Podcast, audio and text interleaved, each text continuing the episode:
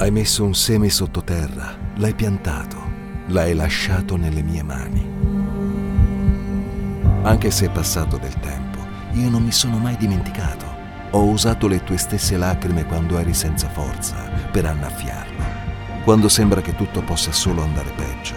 Quando non sai come continuare la tua storia. Ricordati che io sono il grande autore. Quando sembra che tutto sia al buio, ricordati che io sono luce. Continua a fidarti. In tutto questo tempo non sei stato sepolto, ma piantato. Ora è arrivato il momento di sbocciare. Questo è il tempo della tua ricompensa.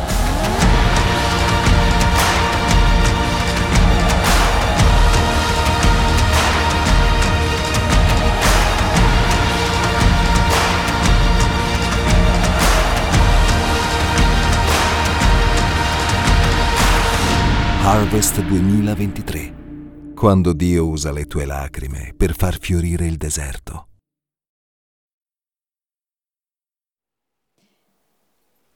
E voglio che leggiamo insieme un passo della parola di Dio che mi ha colpito tantissimo. Il, il titolo di questa predica è un po' ironico, ovviamente.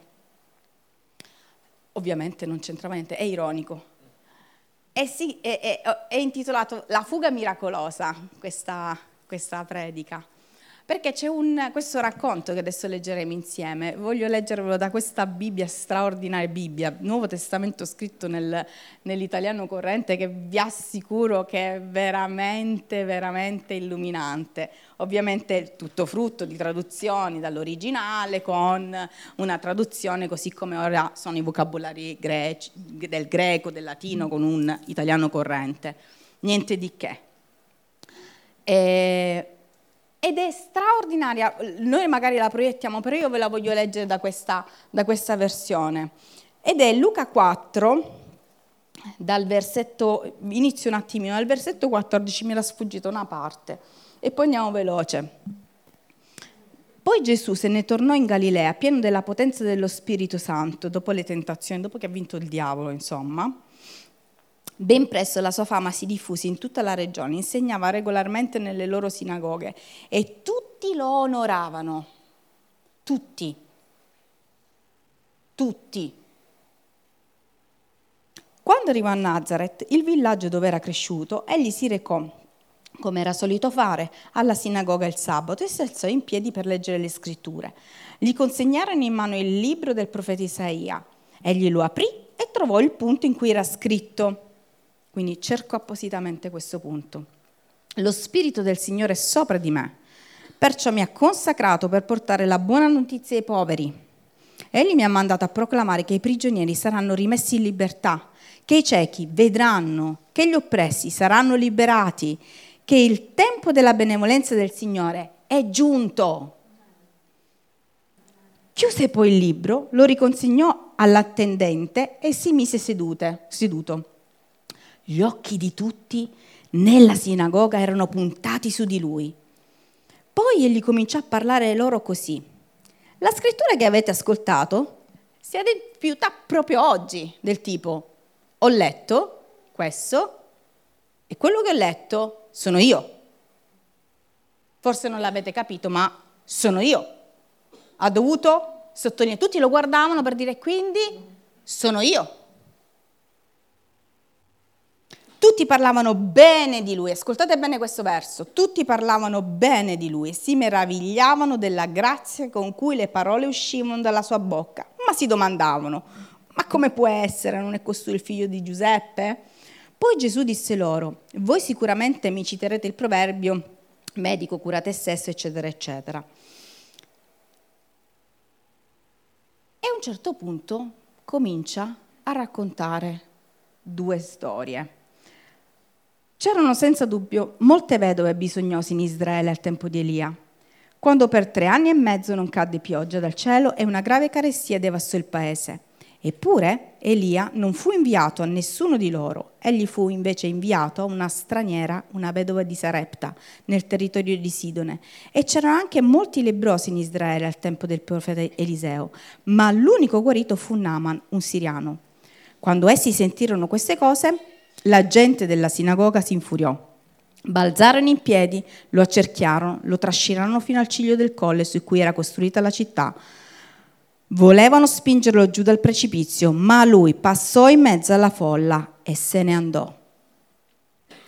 Allora, questa storia, una fuga miracolosa, ha a che fare con la presenza di Dio. Gesù se ne andò dove? Da un luogo dove non era assolutamente né riconosciuto, né onorato, né rispettato, né capito. E questa storia mi ha fatto molto, compre- mi ha fatto molto pensare, perché la visitazione che lui ha fatto nel, in questi giorni a casa mia, nella mia stanza, mi ha fatto pensare proprio questo. Io ora sono qua, con te accanto, accanto a te, e voglio vivere accanto a te, ma non permettere che quello che tu farai mi possa far desiderare di andare lontano dalla tua vita. Ecco il timore di Dio. Non è paura di Dio, è rispetto di Dio, è riverenza di Dio, è mettere in discussione in una visione di ordine spirituale. Perché io faccio le cose? Perché io dico determinate cose? perché io scrivo determinate cose, perché io servo in un determinato modo. Servo per me, servo per te, servo per voi o servo per lui. Quando io parlo con le persone, per chi lo faccio? Perché io devo avere ragione? Perché tu possa essere umiliata? O perché lui possa essere innalzato? Quando io vado a lavorare, perché vado a lavorare? Semplicemente perché mi devo intascare qualcosa?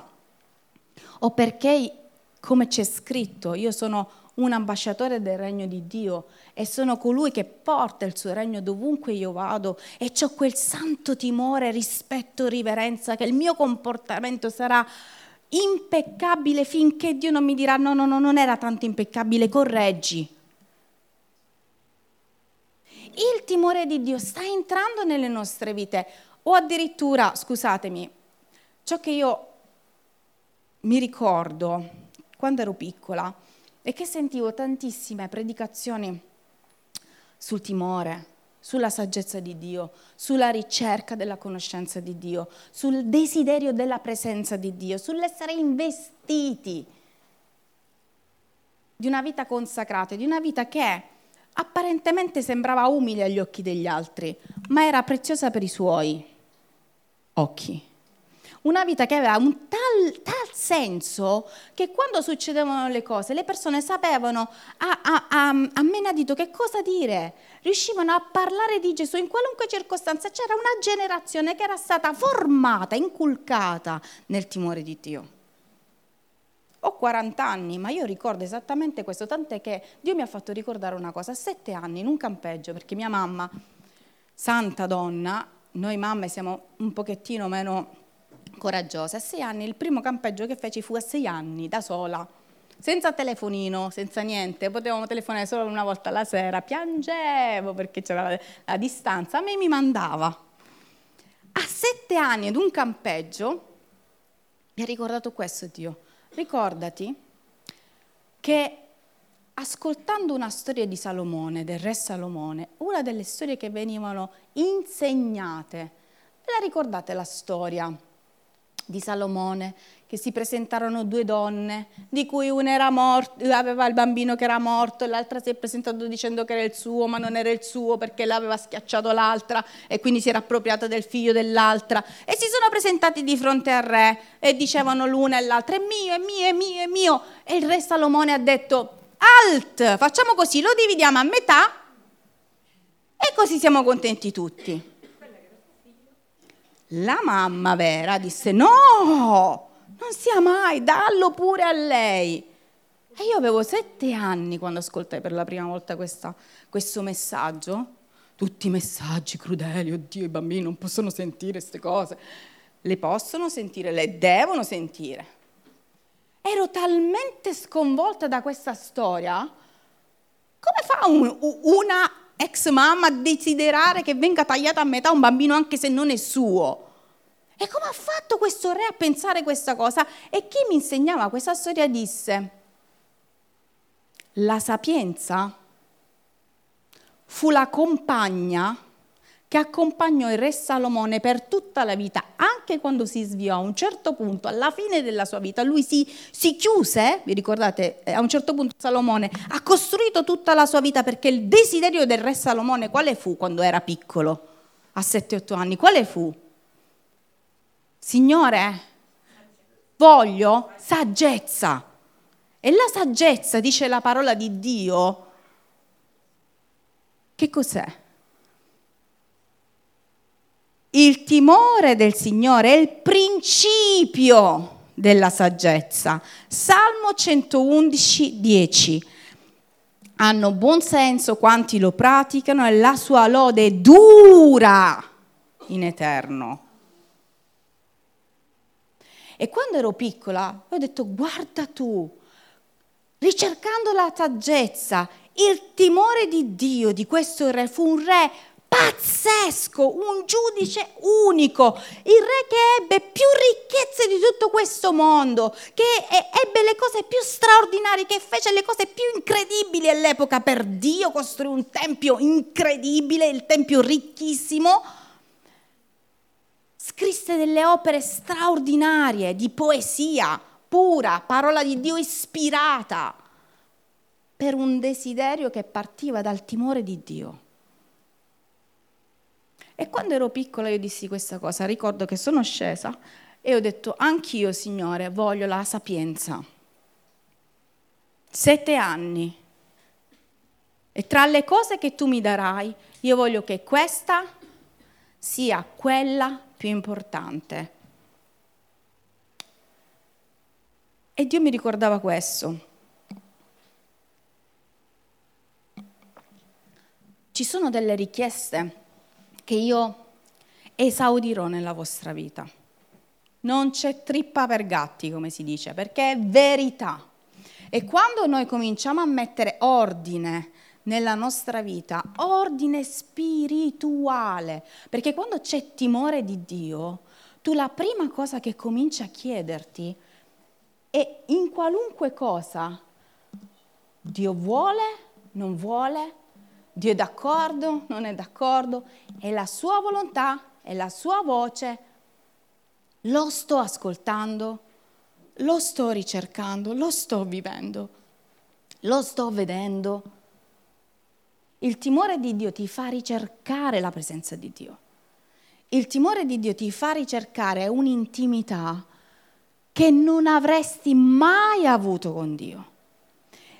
E Gesù stesso dice, pensa un po', io vi sto dicendo chi sono qua davanti a tutti, davanti a quelli che, sono, che dovrebbero essere coloro che mi conoscono, mi devo addirittura presentare con loro, con voi, e vi devo dire pure che sono io quello della parola di Dio, perché voi la leggete, ma da qua vi entra, da qua vi esce, perché non riuscite a riconoscere praticamente chi io sono non riuscite a riconoscere i segni che precedono la manifestazione della mia gloria, non riuscite a riconoscere la presenza di Dio, non riuscite a, a, a rendervi conto che sono qua, come quando noi siamo in chiesa, faccio un esempio molto spicciolo, quando noi siamo in chiesa e con la testa siamo da tutt'altra parte perché o non ci dà fastidio quello, quell'altro, quell'altro, abbiamo il pensiero, abbiamo il problema, abbiamo la situazione, abbiamo l'affanno e suoniamo e cantiamo e preghiamo, alziamo le mani ma con la testa non ci siamo e siamo di qua, siamo di là e Dio ci deve ricordare, sono io qua. La lode, il momento della lode e dell'adorazione è un momento talmente intimo non viene costruito tanto per fare due canzoni, lì è il karaoke. È un, tal, un, ambiente talmente intimo dove lo Spirito Santo si mostra, ti piaccia o non ti piaccia, è così. perché lui dimora nelle lodi del suo popolo. Quindi se tu sei suonato o non sei suonato, quello che è, lui dimora nelle lodi del suo popolo. E quando io mi accingo, tante volte io ho cominciato a dire, ma che noia sta cosa, ma che qua, ma che... A un certo punto è cominciato lo Spirito Santo a, a svegliarmi sotto questo aspetto. Non dico che mi piace tutta la musica, assolutamente, sarei ipocrita, ma comincia a chiudere quella visione di, come dice la parola di Dio, di mormori. Spirituali. Arriveremo, perché io ho timore che lui possa chiudermi la bocca. E Gesù diceva al suo popolo, vabbè, non mi conoscete, facciamo così. Vi racconto delle storie, perché per conoscermi vi ho mandato ieri una foto della tavola sulla, sulla chat, non è a caso.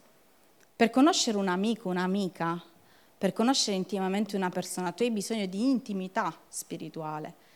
E Dio, Gesù, lo Spirito Santo, si mostrerà e rivelerà, come la sua parola ci dice, al Salmo 25, al versetto 14, il segreto del Signore è rivelato a quelli che lo temono.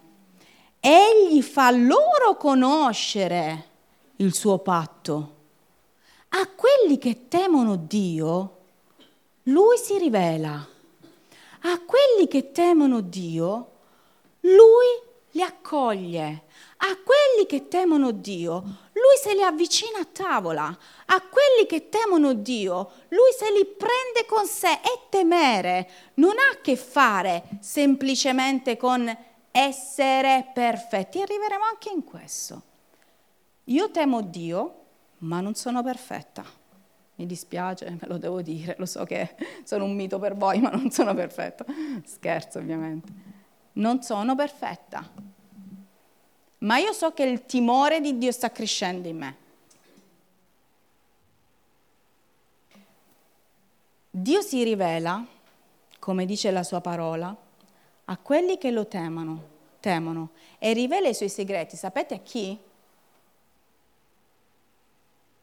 E le sue verità a coloro che si definiscono e che lui definisce amici. In questo brano lui fa l'elenco di due, fa due, due racconta di due episodi, la, la, la, Ser, la vedova di Serepta e eh, il generale. La vedova di Serepta, che era in un periodo di assoluta, vi ricordate, c'era una eh, siccità incredibile, c'era ehm, carestia, grazie, una carestia assurda e, e, e, e Dio dice, se andate a leggere in Prima Re, adesso non mi ricordo il verso, comunque non ve lo dirò, Prima Re 17, in Prima Re 17 disse che al versetto, se non mi sbaglio, 8, dal versetto 8 in poi viene raccontata questa storia, che ordina, ordina, ascoltatemi bene con questi verbi, ordina alla vedova di servire il profeta Elia, di servirlo. E ordina al profeta Elia di spostarsi e di andare da una vedova che non era israelita a rinfocillarsi per sopravvivere. Gesù qua racconta di due episodi in cui queste, questi personaggi non erano amici di Dio. Lo stesso consigliere, la, il militare, Naaman, era uno straniero che aveva sentito dire che un, di, che un profeta in Israele aveva poteri di guarigione. E allora che cosa fa?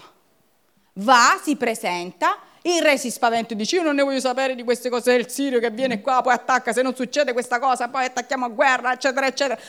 Arriva il profeta Eliseo, dice senti un po', faccio io, ci vuole coraggio nelle cose di Dio.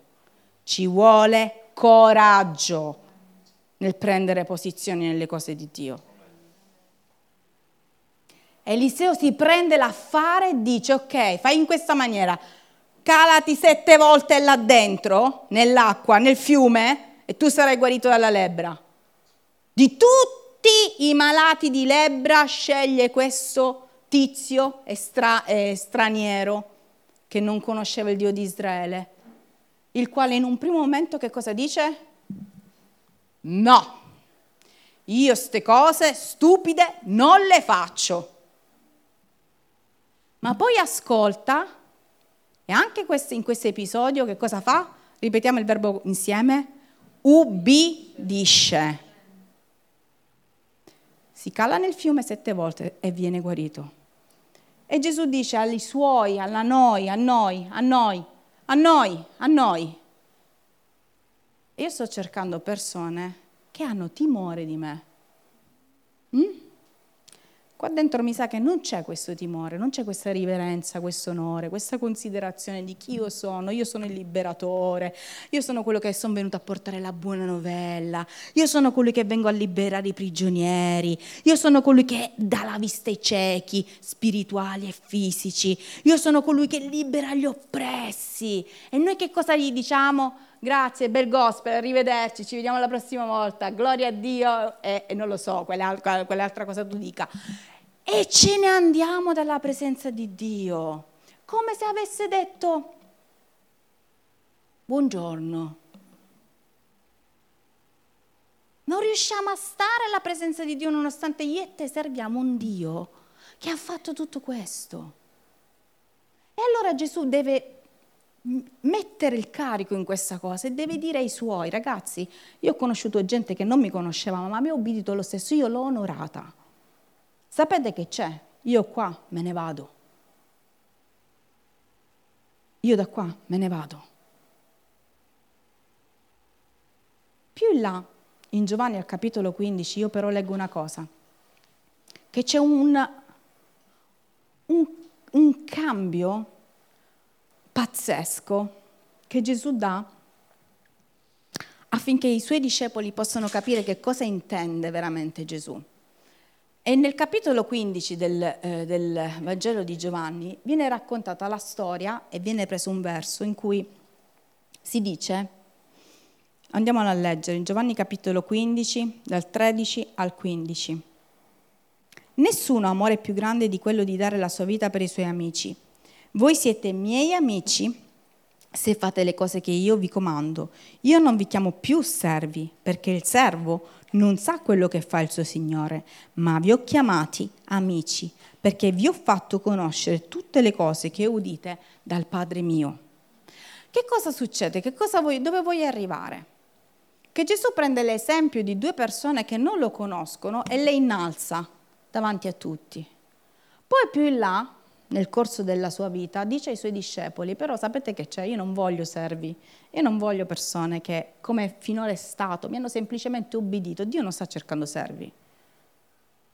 Dio non sta cercando gente che è, è costretta a fare la sua volontà, Dio non, non, sta guardando chi sta timbrando il, il, il, il um, cartellino spirituale, Dio non sta guardando quante volte stai predicando, stai predicando bene, non stai predicando bene, quante volte tu hai pregato, hai pregato bene, hai pregato male, quante volte tu sei andato a fare le prove, tante, poche, vediamo un pochettino. Quanto sei stato bravo? Dio non sta cercando questo, Gesù non sta cercando questo. Tant'è che dice questo, che lui sta cercando amici e ci chiama amici e non più servi, a persone che dopo tre anni lo hanno servito semplicemente. E a un certo punto fa un passaggio e dice io non voglio più che voi siate semplici servi. Io voglio che noi siamo amici, perché le cose più importanti, preziose, vengono rivelate e dette agli amici. E si rivolge a persone che da lì a poco lo avrebbero tradito lo avrebbero lasciato solo, avrebbero annullato ogni singola parola, eppure lui li chiama amici. Perché li chiama amici? Perché aveva cominciato a percepire che il timore di Dio sarebbe stato, sapete quando c'è l'effetto boomerang? quando tu cominci a snasare il timore di Dio, quando tu cominci a vivere nel timore di Dio, quando tu cominci a improntare la tua vita nel timore di Dio, quando tu ti impegni a far sì che la tua vita cresca nel timore di Dio, c'è un effetto boomerang, ti puoi allontanare quello che vuoi, ma a un certo punto tu ritorni da Lui, perché le sue parole ti hanno talmente conquistato, ti hanno talmente dato un senso alla vita, ti hanno talmente dato quella prospettiva che non c'è Dio non c'è Dio, c'era un canto che dice non c'è Dio grande come te. Cioè, ho sentito una testimonianza dei satanisti che dicono che Dio, mentre Satana è grande, si spaventano del Dio onnipotente. Come dice la parola di Dio, i demoni stessi credono e tremano. Ma non hanno timore. Ma non hanno timore. Tremano di paura, ma non hanno timore. Il timore appartiene agli amici di Dio. Il timore appartiene alle persone che sono unite a Lui. Il timore ti fa fare dei giri lunghi, ma tu alla fine torni da Lui. Il timore ti, ti fa, fa sì che tu ti possa ribellare ha delle scelte che lui ti chiede. Abbiamo sentito prima, l'amministrazione è stata fantastica. Sapete che uno dei due amici del Vecchio Testamento, ci sono solo due personaggi nel Vecchio Testamento che vengono considerati amici. Sapete quali sono? Abramo, bravi, e Mosè. Il primo, definito amico di Dio, fu quello che riuscì, forse fa un po' freddo, amore, eh, il primo fu colui che decise di sacrificare la cosa più importante della sua vita. Mm? Vi ricordate? Il figlio adorato che aspettava da tantissimo tempo per timore di Dio, per rispetto di Dio, per perché sapeva, il timore vuol dire io so chi tu sei e qualunque cosa tu faccia, tu non sbagli. Qualunque cosa tu dica, tu non sbagli. Qualunque cosa tu mi stai chiedendo in questo momento di fare, tu non sbagli. Qualunque cosa tu mi dica di mettere sull'altare e bruciare, abbiamo cantato questa meravigliosa parola, ma è talmente potente ragazzi. Due volte Dio mi ha chiesto di bruciare sull'altare, anzi tre. Una volta quando mi ha detto di bruciare proprio un pacchetto di peccato, l'abbiamo bruciato allegramente anche, ma con tutte le sofferenze di una vita allegramente fino a un certo punto, ma con una sofferenza della vita. Seconda volta mi ha detto di bruciare sull'altare il posto di lavoro che io avevo preso con, tanto, con tanta fatica e con tante prospettive di vita, perché non era il mio. Me l'aveva dato per un po' di tempo, ma non era il mio Isacco, l'Isacco torna, ricordatevi. Isacco viene lasciato libero. Lui mi aveva detto brucia. E io ricordo quella mattina quando tornai, mi fu fatta una profezia. Chiara, non disprezzare le profezie. E mi fu detto, tu tornerai, lascerai tutto quello che hai e tornerai a casa e farai bim bum ba leggiù sono tornata a casa e ho detto io non ti do questo Isacco. Io ricordo quanto pianto quella domenica ero sola perché le domeniche le passavo da sole a casa, sola a casa, piangendo perché Dio mi aveva chiesto qualcosa che mi aveva dato Lui. Non era qualcosa che mi era presa io, me l'aveva data Lui. Perché adesso doveva togliermela? Qual è la motivazione per cui Dio certe volte ti toglie delle cose? Ma quando il timore di Dio è entrato nella mia vita, ci ho impiegato sei mesi. Per questo vi dico che non ci sono i santi, le santine. Ci sono persone che camminano nel timore di Dio. E il cammino nel timore di Dio a un certo punto ti porta a fare delle scelte spirituali. E quando tu hai la chiara visione che Dio è che ti parla perché sei stato nella sua presenza, sei stato nella sua presenza, questa è la chiave. E hai fatto parlare lo spirito di Dio e non il tuo spirito, prendi l'Isacco e dici, è tuo.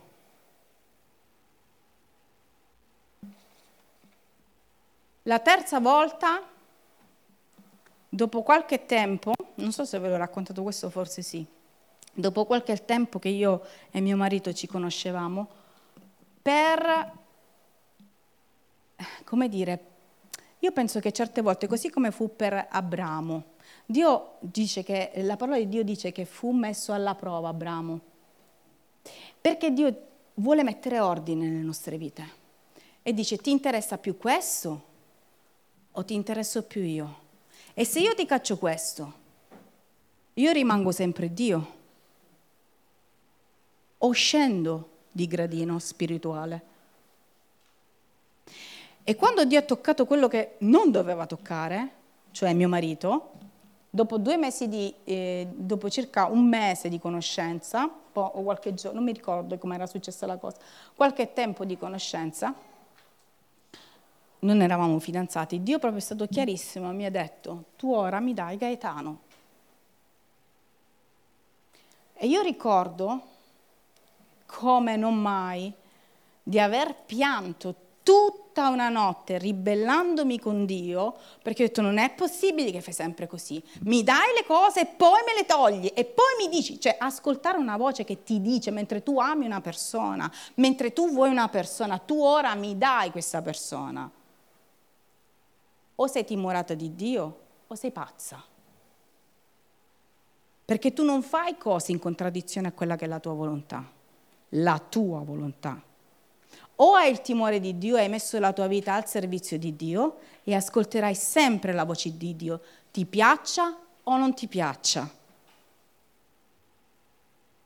E io penso che questo campanellino in questo periodo sia stato così. Tin, tin, tin, tin, tin, tin, tin. Ci sono ancora e sono molto più vicino di quello che tu pensi e sono molto più con te rispetto a quello che tu credi. Ed è stato bellissimo sentire Dio come quella sera nella, no- nella mia stanza. Quando Dio mi ha detto, adesso mi dai questo Isacco, io ricordo che feci sia una telefonata a Gio che all'epoca, eravamo molto all'epoca. Le cose cambiano nella vita, dov'è? Ah, ecco. Quella notte io ricordo che piangendo ho detto, Signore, ma com'è possibile questo? E decisi di lasciare questa, questa, l'opportunità che Dio mi aveva dato nelle sue mani. E poi nel corso del, del, del tempo Dio si è rivelato in maniera differente. Ci sono delle cose che Dio ci chiede di fare e che magari Lui semplicemente toglierà. Ci sono delle cose che Lui ci chiede di fare semplicemente per mettere ordine. Da quel giorno io ho imparato a mettere ordine nella mia vita. Dio rimane Dio. Tutto il resto è dopo Dio. Ecco perché ci sono delle cose che tu sei capace nel corso della vita di accettare diversamente. Non è facile accettare i no di Dio, non è facile accettare i sì di Dio. Perché ci sono delle volte in cui Dio dice vai e tu non vorresti andare. E Dio dice, quando tu hai timore di me, quando tu hai rispetto di me, quando tu hai quella riverenza spirituale, quella concezione che io ho il meglio per te, non ho il peggio, io ho il meglio per te. Io ho la cosa giusta per te, indipendentemente da quello che tu stai vedendo, vivendo, realizzando. Ci sono state tante risposte che non sono state, le cui, le cui risposte non sono state adeguate alle, alle mie richieste. Ma Dio è Dio. Dio è Dio. Non è dovuto a Dio dirmi perché. In alcuni casi me lo spiega, in altri casi non me lo spiega. E una persona una volta mi ha detto, ci sono delle cose che hanno dei perché che saranno infiniti. E l'intelligenza, la sapienza umana sta nel fatto di chiudere un attimino quella parte che vorrebbe a tutti i costi il perché spiegato e lasciare che il perché di Dio, se ci sarà, amen, altrimenti va bene così. Perché se Dio fa una cosa, la fa per il nostro bene. Come facciamo a capire se una cosa è da Dio o no? Cosa ci dice la parola di Dio? Filippese 2, dal 12 al 14. Così, miei cari, è l'Apostolo Paolo che parla, voi che foste sempre ubbidienti, voi che foste sempre ubbidienti, l'ubbidienza è il principio, il presupposto dell'ubbidienza è il principio del cammino con Dio. Non solo quando ero presente, ma molto più adesso che sono assente, adoperatevi al compimento della vostra salvezza con timore e tremore. Infatti, è Dio che produce in voi il volere e l'agire, secondo il suo disegno benevolo. Fate ogni cosa senza mormorii e senza dispute. Quando io comincio a capire, quando io sento dalla mia bocca, quando io sento dalla mia, dalla mia anima, che sono in conflitto spirituale con quello che lui mi sta chiedendo. Tu lo senti dentro, siamo esseri spirituali, nati di nuovo, con Cristo dentro di noi. Siamo tempio dello Spirito Santo, siamo gente straordinaria, esseri sovrannaturali. Noi sentiamo quando c'è qualcosa che non va dentro di noi, quando stiamo facendo un qualcosa che non è in accordo alla sua volontà. Lo sentiamo, possiamo andarcene sulla Luna, lo sentiamo, su Marte, lo sentiamo. Ed è un tempo in cui ci dobbiamo fermare. Perché? Perché la nostra volontà deve essere la sua volontà e se io non ce la faccio la devo sottomettere. Piuttosto sto ferma.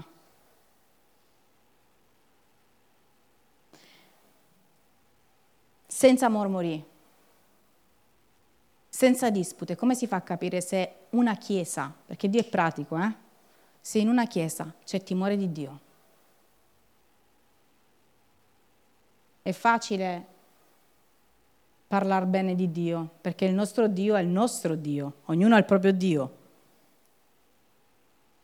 Ma quando tu vai a, sm- a smantellare l'idea di Dio, che magari alcune volte è un po'... Hm? Sapete, quando fai le cose per il tuo tornaconto, noi abbiamo, purtroppo siamo molte volte manipolatori anche di Dio. Facciamo la sua volontà, come facciamo finta che sia la sua volontà, ma è la nostra volontà. Sistemo questa situazione, vediamo un pochettino se posso essere più libera, più tranquillo, eh, meno difficoltà, eh, il passaggio eh, gliela sistemo così. Eh, tante piccole cose, tanti piccoli ragionamenti, tante cose dentro. Come si fa a capire se una chiesa è timorata di Dio? E quindi singolarmente. Quando i miei mormori cominciano a, a calmarsi, quando le dispute interne ed esterne si affievoliscono, quando ciò che mi importa è che lui sia innalzato pensando che lui possa entrare a casa mia quando vuole, scoprirmi quando vuole, ascoltarmi quando vuole, vedermi quando vuole e sapere che non sarò giudicata se mi troverà fallace, ma sarò corretta con l'amore di Dio. Quando io ho questa capacità di rimanere ferma, siamo attenti al nostro grado spirituale, ragazzi. Avrei potuto essere molto più diretta, avrei potuto essere molto più franca, avrei potuto essere molto più incisiva. Ma state molto attenti, ognuno sa che i miei pensieri possono essere anche pensieri personali. Però io mi rendo conto quando entro in una chiesa quando entro in un gruppo di persone, se c'è timore di Dio, da subito. E la prima cosa è come parli, come accogli, come onori Dio, come onori le autorità, come ti comporti realmente nella quotidianità. Spendi più parole per spegnere i fuochi o per accendere i fuochi? Spendi più tempo per creare ponti di onore o per distruggere? Sei più invidioso o più felice che gli altri vadano avanti? Vivi una vita onorando gli altri, onorando le tue autorità doppiamente o ti ritieni tutto per te? Come stai onorando Dio? Mormorando su ogni cosa? Non avendo la voglia di fare niente? Dio mi ha detto questo, io non ti ho dato l'intelligenza e la sapienza per tenertela per te e farti grande poi ci facciamo grandi con quelli che abbiamo accanto. Mm? Li, li sfidiamo a grandezza. Sono io la perfida o siamo tutti perfidi? A sminuire quelli che abbiamo. Non è una questione che lo facciamo per cattiveria, ma lo facciamo perché siamo non, colti- non, coltiviamo il timore di Dio. Il timore di Dio si vede nella praticità. Se tu temi Dio, tu onori tuo marito, tu onori tua moglie, tu onori i tuoi figli, tu onori i tuoi pastori, tu onori la, la tua chiesa, onori il tuo datore di lavoro, tu onori quelli che, ti, che tu vedi là, tu onori. È pratico. E quando ti viene affidato un compito, qualunque esso sia, nel regno di Dio, tu lo onori perché lo fai come se lo stai per fare al re. E Dio questo mi diceva, quando tu parli tu devi parlare perché io ti ho detto di parlare. Se io non ti dico di parlare tu stai zitta a me parla così, non mi fa paura, non, non, non mi fa stare male. Ho bisogno di essere messa a posto. E se c'è un tempo in cui devi stare in silenzio, devi stare in silenzio. E se c'è un tempo in cui non devi organizzare, non devi organizzare. Perché non sei tu che devi andare avanti, ma devo essere io. Se noi saremmo capaci di offrire Isacco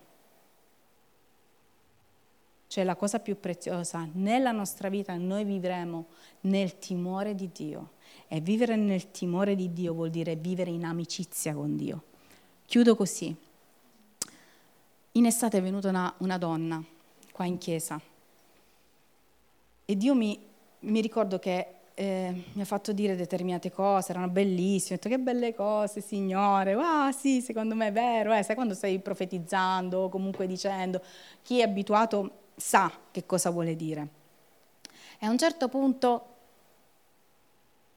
Dio mi fa dire, le devi dire che lei è una mia amica. E io dico, e Dio ti dice che tu sei una sua amica. Finisce. Questa persona arriva, fine gospel, con le lacrime. E io ho detto, è, è bello, no? Sei una sua amica è carina, cioè non, noi non comprendiamo la profondità delle parole. E lei mi dice, era da tempo che io pregavo e dicevo, io ti conosco, Signore.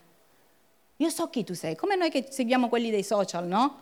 Sappiamo vita, morte, miracoli, quello che fanno, come mangiano, il porridge, come lo cucinano, e i figli, come li accudiscono, tutti, sappiamo tutto, tutto. Poi magari ci presentiamo quel giorno e quella persona dice, scusa, No, ma io ti conosco, so che con tuo marito certe volte litigate per questo e poi fate pace per quest'altro. Ma i figli, so come li stai crescendo, ti seguo. Scusa? Non so chi tu sia. Siamo amici su Instagram, in Facebook. Scusa? È un po' così. Quella persona è arrivata e mi ha detto, tu mi hai detto quello che io desideravo. Io da lì ho cominciato ad avere un, un cambiamento nella mia vita in questo periodo e ho visto la sua commozione nel sentirsi considerata l'amica di Dio. E io ho detto che, che privilegio è vero che, che, mi hai fatto tirare fuori, ma io, e poi mi sono interrogata e ho detto ma io sono tua amica. Io sono anche tua amica, perché se tu l'hai detto a lei, io sono anche tua amica. Perché gli amici avranno i segreti rivelati gli amici sono quelli che saranno a tavola per sempre. Gli amici saranno quelli che conviveranno per l'eternità con il Re. E che quando un giorno ne andremo dirà lui stesso in persona, vieni, fedele, amico mio, amica mia. Mm? Questa cosa è straordinaria. Ricordatevi questo passaggio, lui non ci chiama più servi. Lui a un certo punto ci chiama amici e c'è un, un momento in cui questa amicizia si stringe talmente tanto che possiamo anche tradirlo, passatemi il termine, ma il timore di Dio ci perseguiterà. E che sia il timore di Dio a perseguitarci, affinché io e te possiamo ritornare dove Lui è stabilito. Che possiate essere veramente in questo tempo, in una visione di conoscenza delle sue profondità come non mai, che possiate togliere tutto quello che deve essere tolto per poterlo conoscere di più, che possiate eh, farvi strada, che possiate desiderare su questa vita di conoscere il Re, di conoscere il nostro Redentore, Salvatore, Signore, onnipotente di cui anche i demoni tremano perché credono che lo sia, ma non lo temono. Io e te abbiamo un privilegio che nessun altro ha Quest'anno sarà un anno di intimità spirituale, consacrazione spirituale, non perché Dio ci... Quando pensate alla consacrazione non pensate al dolore, pensate alla gioia della purificazione.